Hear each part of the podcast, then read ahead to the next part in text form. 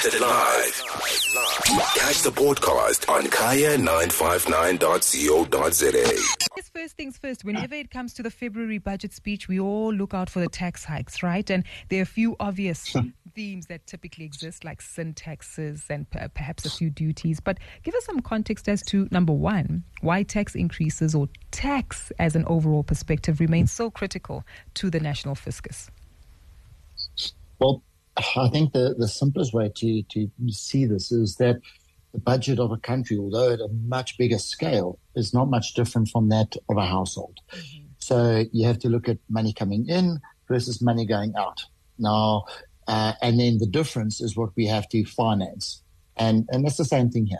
The money coming in is through predominantly tax re, uh, tax sources, uh, and then the spend on various things from everything from healthcare to uh, uh to schooling uh, to to our, our, police services to uh, assisting Eskom, the works all is a flow out of, of funds, and the difference essentially has to be funded or has to be financed, and that budget deficit obviously comes with not only an obligation to repay, but a cost of repayment, just like you and I would have. If we had to borrow money, it comes with interest charges.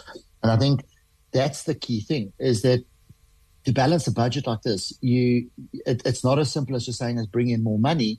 Uh, you have to be able to bring in more money, and, and some of it is through, let's say, you have a strong economic space where businesses are doing great, you'll have an increase in uh, revenues for businesses, and therefore mm. increase in taxes that the businesses generate. Yep. So there's that. But when your business is, is, is uh, the economy is a bit depressed, if you have high unemployment rates, all of these things, it limits how much revenues can come in from that, from that tax base.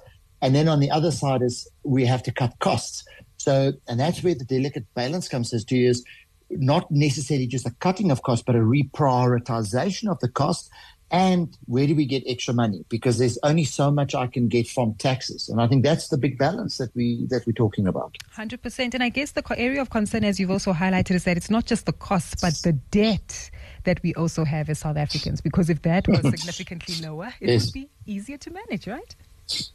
Correct. So, I mean, at the moment, more than half of what gets collected in tax revenues is actually being spent on on servicing uh, uh, just the cost of debt, not even repaying debt.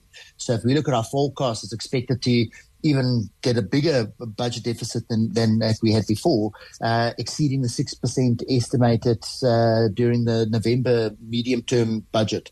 So, yeah, I, I think it's, it's quite a, um, it's quite problematic because if that borrowing gets too big and and and our, our I would say our our currencies aren't getting stronger either, our ability to repay that becomes a problem, and then we mm. almost become into a perpetual debt spiral that we're unlikely to get out of.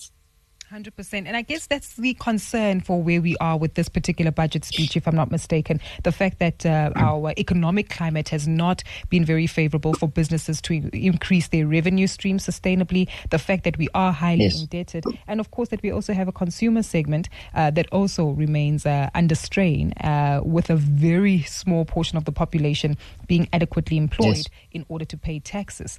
Help us unpack how Sorry. this then takes us to a short list of potential taxes that the government could look to increase next week. So this is where there, there, once again is another balance in, in the in play here, because we're also on the on the doorstep of a, an election period. Yes. So these things also play into it because where do we want to put favor?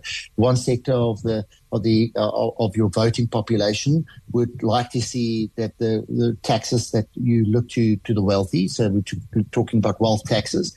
Although there's highly unlikely that's going to be a, a magic solution for the problem. Uh, on the other side is is we've got a certain population that that would be totally against that. And, and, and we might see, in fact, a, a, a, flight of capital from South Africa through doing that. So mm. it's a de- delicate balance. The and being a political period as well, things like national health, basic income, all of these things are also key factors. Remember, they are cost uh, because that's a requirement of outflow of money. So the obvious one, as you mentioned earlier, the sin taxes. And, and, let's not forget that we've already extended the, the range of that by making it not just cigarettes, but uh, kind of extending it to all nicotine products. So things like vape products that have nicotine also is extended on that. There's obviously the, the all the other little taxes like the sugar taxes and those kind of things as well that that come into it. We got our carbon taxes and that, but the primary taxes still remain uh, VAT, personal income tax, and corporate tax. So if you're wanting to look at it, those are the ones that have the biggest impact. So over the years, there's been a lot of uh, kind of cutting happening in terms of the deductions and, and benefits that an individual can have. So re- reducing what you could do to re- to minimize your tax burden. So there's not much scope to do there. Also, at the same time, there's not a lot of scope to push up the tax rate because if I do that, mm. um, there, there's this concept that I'll probably receive less taxes from it. Um, it's called the Laffer curve. So, and we're probably there. So I don't expect too significant an increase, but what we might be seeing is the adjustment that we have each year, that bracket creep that we refer to, is probably going to be a little bit less than than uh, than, than expected because that is a, a cost.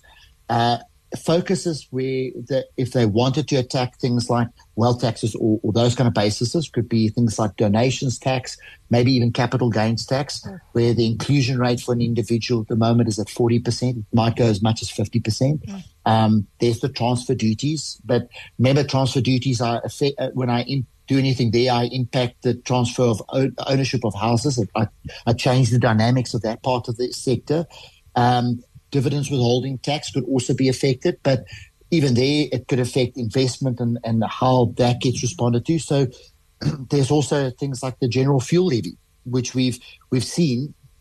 Um, uh, what they've done is over the last two years, they've they've uh, kind of like re- re- left it unchanged mm. to to kind of offset the high fuel prices. But you know that might be a space where we say, well, we can't still give that relief. We might have to increase the general fuel levy. But remember, that will have a knock-on effect now in inflation. Sure. So all of these things are little, little key elements. I mean, things like estate duties uh, uh, and donations taxes is, is always a point of topic to to consider.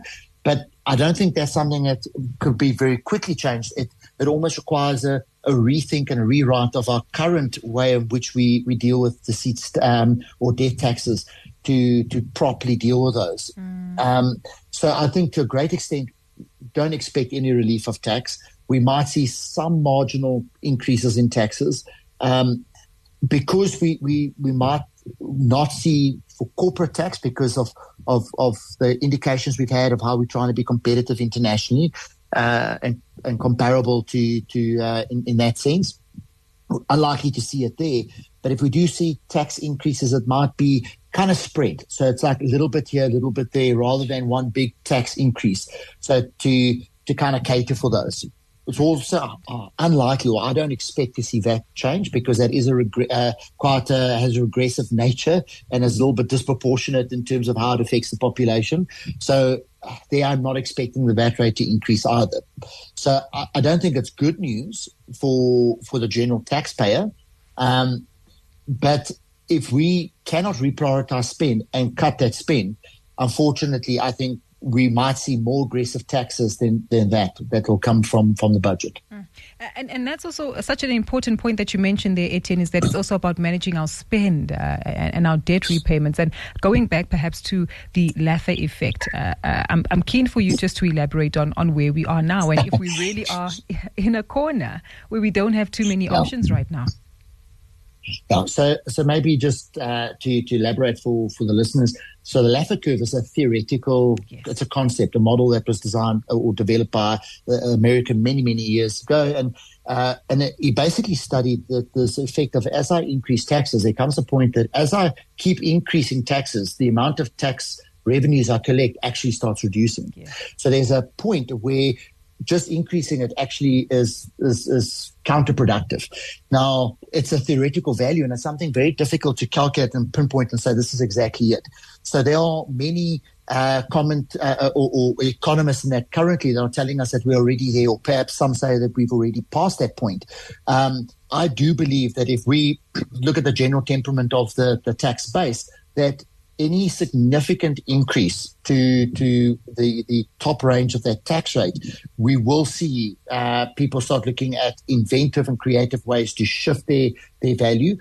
because remember, the, the wealthy person is not necessarily earning a salary like you and I do. Yes. They they work with investments and capital structures. So when they start looking at putting it elsewhere, it means not South Africa. Mm. Um, and that's not what we want. We don't want that flight of capital. We want them to invest and to, to keep it here. So there is a, there's a point and it's very difficult to, to kind of say, well, we've exceeded that uh, uh unless we look historically to the numbers.